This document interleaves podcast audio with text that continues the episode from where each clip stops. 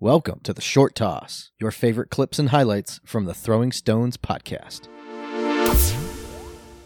As John is setting that up, unless the post editing can't edit out what just happened here, we've got some fans of Scott Campbell at the Eagles right now, uh, shouting across the way, just so that Scott knows that they're leaving, and going home. Oh, that's very It's nice. very sweet. None of them under the age of 70.